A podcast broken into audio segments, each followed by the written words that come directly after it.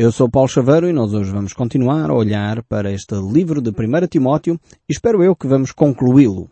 Estamos no capítulo 6 e vamos olhar a partir do verso 8. Nós iremos terminar hoje este livro e no próximo programa espero podermos continuar a segunda carta que Paulo escreve a Timóteo. Então diz assim este verso 8. Tendo sustento com que nos vestir, estejamos contentes. Paulo começa por desafiar eh, os cristãos a não serem pessoas que vivem para os bens materiais. E infelizmente há muitos que pensam que a fé cristã uh, tem este cunho. Versos 6 e 7 que, deste capítulo 6 uh, desafia-nos exatamente a ter uma vida santa nesta área. Alguns pensam que podem tirar lucro uh, da vida cristã. E o apóstolo Paulo nos recomenda claramente que não deve ser essa a nossa forma de nos conduzirmos no mundo. A nossa satisfação deve ser eh, por causa das vidas transformadas e não tanto pela forma eh, financeira que vamos obter de uma, de uma igreja, de uma comunidade.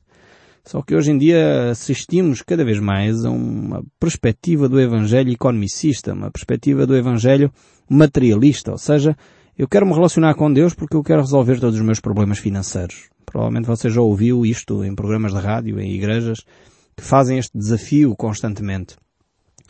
Quase a sua mensagem visa este aspecto. A nossa vida é muito mais do que os aspectos materiais. É por isso que Jesus Cristo diz que uh, se nós buscarmos em primeiro lugar o reino de Deus e a sua justiça, as outras coisas nos serão acrescentadas. Mas diz também, ao mesmo tempo, que as nossas preocupações não devem ser o comer e o vestir. Infelizmente verificamos que há muitas pessoas que até inclusive frequentam comunidades, visitam igrejas e ficam nessas igrejas porque veem a questão do comer e do vestir como a sua principal uh, razão de existir e como resolvem estes aspectos ou procuram resolver estes aspectos, pensam que fica tudo bem. A nossa vida espiritual não se mede pela quantidade de roupa que nós temos, nem pela quantidade de dinheiro que nós temos. Se fosse por esta via, então diríamos que o Bill Gates é o homem mais espiritual à face da Terra, porque é o homem mais rico uh, que nós conhecemos no mundo. Uh, diríamos que o Belmiro de Azevedo, a mesma coisa em Portugal. Eu não conheço estas pessoas a nível pessoal, não sei como é que é a vida espiritual deles. No entanto, é conhecido uh, os recursos materiais que eles têm. E, efetivamente, nós temos que parar com, esta, com estas ideias que não têm fundamento nas Escrituras. Por isso o apóstolo Paulo nos diz, tendo aquilo com que nos vestir e com que comer, então estejamos satisfeitos. Uh, e ele prossegue no, no verso 9 a dizer, ora, os que querem ficar ricos caem em tentação e cilada e muitas concupiscências insensatas e perniciosas, as quais afogam os homens na ruína e perdição. Parece que o apóstolo Paulo conhece o nosso país. Ele não sabia que em Portugal uh, é um dos países da Europa onde se gasta mais dinheiro no euro milhões. Mas eu creio que, que faz muito sentido estes textos que nós temos aqui. Como é que um país tão pobre como o nosso uh, investe tanto no euro milhões? A resposta é porque os nossos portugueses querem ficar ricos, investem uh, todo o recurso que têm uh, naquilo que é o ser rico imediatamente. Infelizmente isso tem conduzido a mais pessoas com menos recursos e a gente sabe, começa-se hoje ligeiramente a falar sobre estes assuntos, pessoas que são viciadas em jogo, que perdem tudo no jogo.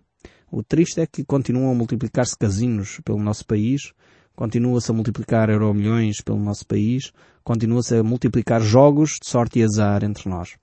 Realmente eh, temos que parar e pôr um pouco a mão na consciência, começarmos a perceber que essas atitudes de querer ficar rico são essencialmente uma tentação, são ciladas que nos levam à ruína e à perdição.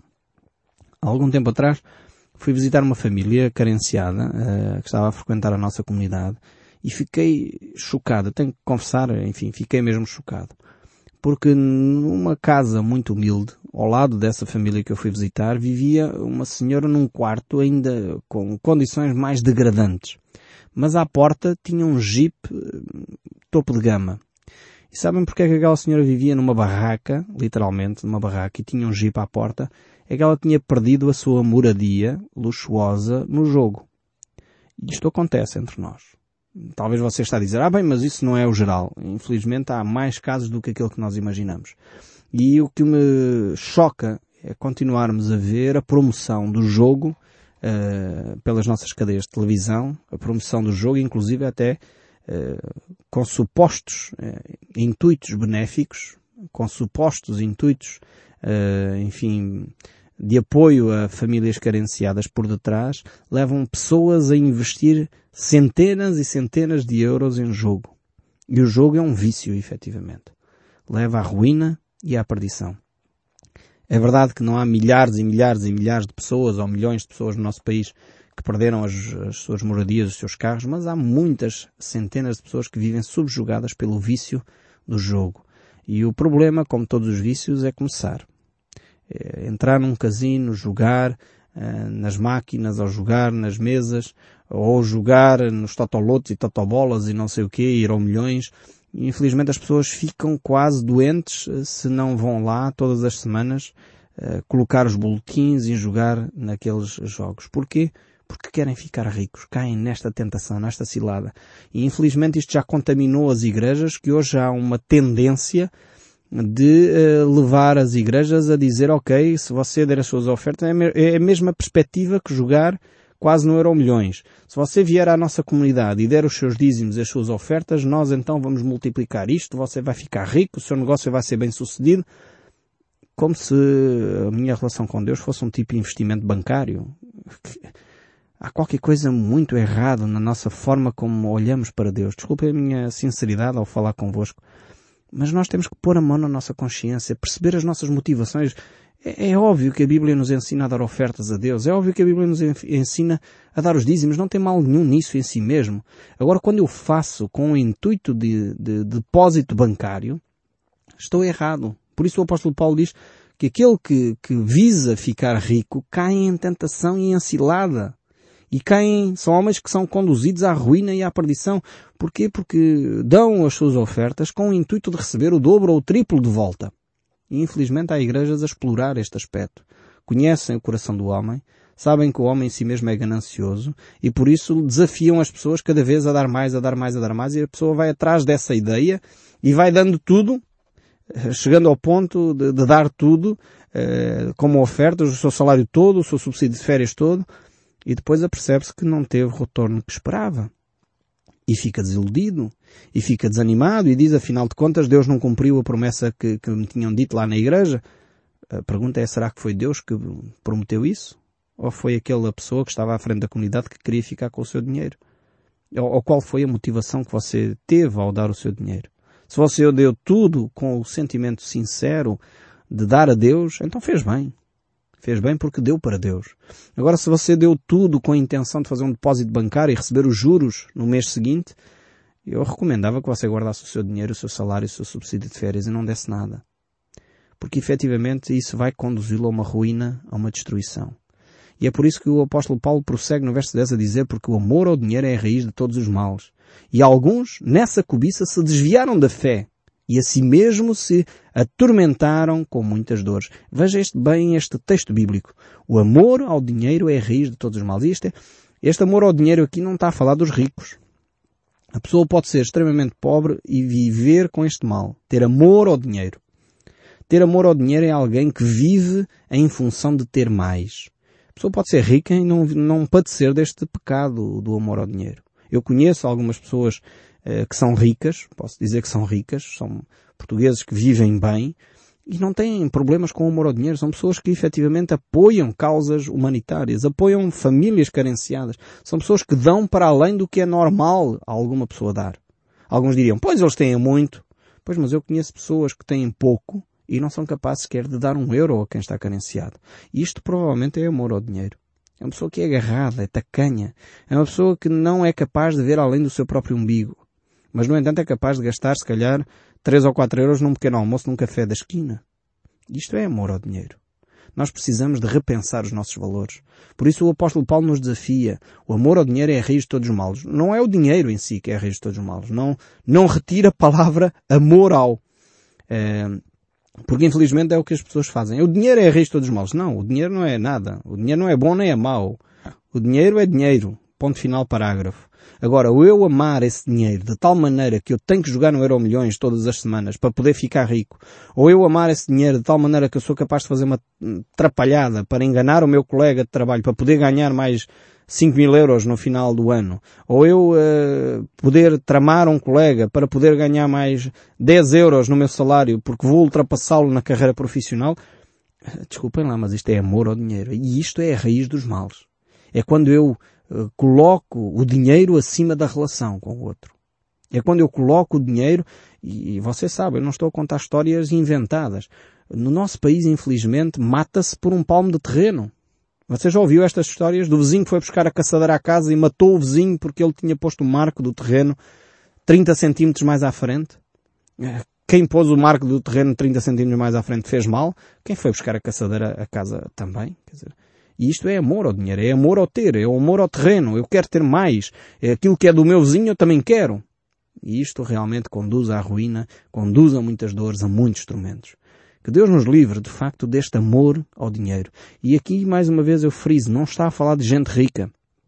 Pode você ser pobre, não ter quase nada e, no entanto, viver este pecado. Precisa de confessá-lo, abandoná-lo e pedir graça a Deus para o ajudar a viver contente, como diz o apóstolo Paulo no verso 8, a viver contente com o que temos. E isso é o maior alívio que nós podemos ter. Saber viver com o pouco e saber viver com muito. O apóstolo Paulo diz exatamente isso. Eu sei viver quando tenho abastança, eu sei viver quando não tenho nada. E é nesta atitude que nós deveríamos uh, aprender a viver. Estar a viver gratos a Deus, mesmo quando não temos nada. Isso não é sinónimo de falta de fé. Mais uma vez, uh, ponho aqui uh, os textos bíblicos para você considerar. E eu sei que há líderes que se dizem líderes religiosos que põem em causa a fé das pessoas porque vivem uh, com salário baixo. Desculpem que eu vos diga mais uma vez, salário baixo não é sinónimo de falta de fé. Talvez é sinónimo de um mau emprego. Talvez é um sinónimo de que o seu patrão não está a pagar o que deve. Mas não é sinónimo de falta de fé. Se você tem fé, vai trabalhar ainda mais afincadamente, mais arduamente para poder ser reconhecido e encontrar um trabalho melhor. Isso não tem nada de errado. Mas não viva debaixo do jugo do amor ao dinheiro. Livre-se desse jugo do amor ao dinheiro e saiba viver satisfeito com aquilo que Deus lhe deu. Lute, como é óbvio, para ter uma qualidade de vida melhor. A Bíblia nos desafia a isso, a fazer as coisas com excelência. O último programa falámos um pouco disto. Se aquele tem um patrão que é cristão, trate-o com dignidade. Esforce-se ainda mais para trabalhar e agradar a Deus e a trabalhar e agradar ao patrão. Não seja negligente só porque o patrão é seu irmão na fé. Antes, pelo contrário, torne-se exemplo daqueles que não são cristãos, para perceber que você é ainda um cristão mais dedicado a Deus, respeita o seu patrão, obedece às orientações que ele lhe dá, não seja negligente nisso. Infelizmente às vezes as pessoas no relacionamento profissional, porque o patrão é também um irmão em Cristo, vai à mesma igreja que eu, achamos que já podemos desobedecer às orientações que ele nos dá, temos que vigiar, temos que vigiar nas nossas relações. Mas voltando aqui ao texto bíblico, verso 11, ele prossegue. Tu, porém, ó homem de Deus, foge destas coisas, antes segue a justiça, a piedade, a fé, o amor, a constância, a mansidão, combate o bom combate da fé. Aqui o apóstolo Paulo eh, desafia-nos. O bom combate da fé não é, não é o objetivo ficar com o melhor salário. Isso não é o bom combate da fé. O bom combate da fé não é ter uma conta bancária recheada. E eu estou a falar destes assuntos porque, em primeiro lugar, o contexto bíblico fala. E vocês sabem que não é um assunto que eu menciono com frequência aqui nos nossos programas, questão financeira. Por isso mesmo o texto bíblico fala dele. Mas em segundo lugar é porque efetivamente há muitas vozes que se levantam a dizer que a conta bancária é sinal de fé. E não é. O texto bíblico claramente nos mostra que o bom combate da fé é a vida em justiça, é a vida em piedade, é a vida em amor, é a vida em constância, é a vida em mansidão. É estas características que manifestam um bom combate na fé. O ter uma vida espiritual saudável. O ter uma vida espiritual onde leva com que os meus relacionamentos com o meu marido, com a minha esposa, com os meus filhos, sejam um relacionamento de mansidão. O meu combate de fé é um combate para os relacionamentos. É um combate de amor é um combate de piedade, é um combate para fazer prevalecer a justiça social entre nós. Não é um combate para ter uma conta bancária recheada. Não é um combate para eu dizer agora, eu antigamente não tinha dinheiro e agora tenho. Desculpem a transparência, mas isso é tentativa de manipulação, isso é muitas vezes tentativa de os próprios religiosos tirarem dividendos dessa situação. Mas o texto bíblico prossegue neste capítulo uh, eh, 6, no verso 12, a dizer Toma posse da vida eterna, para a qual também foste chamados, e de que fizeste a boa confissão perante muitas testemunhas. Aqui o apóstolo Paulo diz, a vida eterna começa aqui. A vida eterna não é lá depois da morte. E, mais uma vez, ele contrapõe a vida eterna aos prazeres deste mundo, à busca da riqueza, à busca do amor ao dinheiro contrapõe a vida eterna com esses valores, com os valores materiais. Ele diz, toma posse da vida eterna. Vive a vida eterna agora. E essa vida eterna é vivida com os valores que ele já teceu anteriormente, que nós já focamos a nossa atenção neles. O amor, a piedade, a justiça, a constância e a mansidão.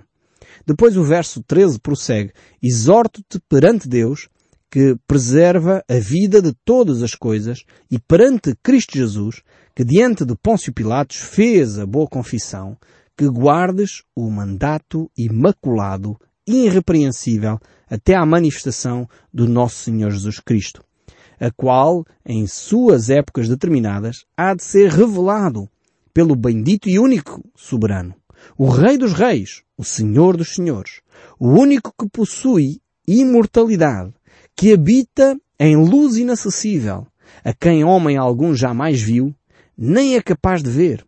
A Ele a honra e poder eterno. Amém. Que tremenda declaração esta que o apóstolo Paulo faz aqui acerca do Deus vivo e verdadeiro. Ele faz uma declaração que realmente é uma declaração teológica, uma relação, uma, uma declaração profunda acerca daquilo que Jesus Cristo disse eh, no Evangelho de João, no capítulo 4, quando ele diz Deus é Espírito. E de facto o apóstolo Paulo está a descrever aqui o Deus Pai, o Deus eterno, o Deus grande, aquele Deus que é inacessível a cada um de nós. Mas ao mesmo tempo, é este mesmo apóstolo que descreve o Deus Pai desta forma, que diz que ele se tornou acessível a cada um de nós. No livro de Filipenses ele fala destas questões quando se manifestou na pessoa de Cristo Jesus.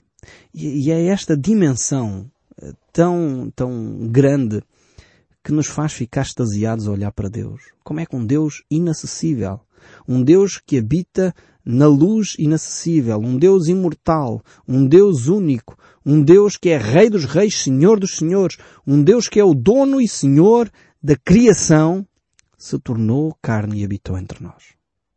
É de facto uma reflexão fantástica ao percebermos de como este Deus não tinha necessidade absolutamente nenhuma de se humilhar, ao ponto de ir à cruz, como Jesus Cristo fez, eh, ele o fez por amor de si de mim. E é quando eu reflito sobre textos como estes que acabamos de ler, que me faz perceber o amor de Deus por mim, que me leva realmente a refletir que a única coisa lógica que eu tenho que fazer é entregar a minha vida nas mãos deste Deus. Este Deus inacessível, que se tornou acessível em Cristo. Este Deus que gera, que é Ele próprio o, o orientador da imortalidade, Ele trouxe até mim essa possibilidade de me tornar eterno juntamente com Cristo. E é nessa perspectiva que faz com que eu tenha que ceder e diga, Senhor, eu entrego a minha vida nas tuas mãos. Tu és este Deus tremendo que em Cristo Jesus te revelaste a mim pela palavra que tens escrita, pela Bíblia de facto, a única resposta possível e lógica é eu entregar a minha vida nas tuas mãos.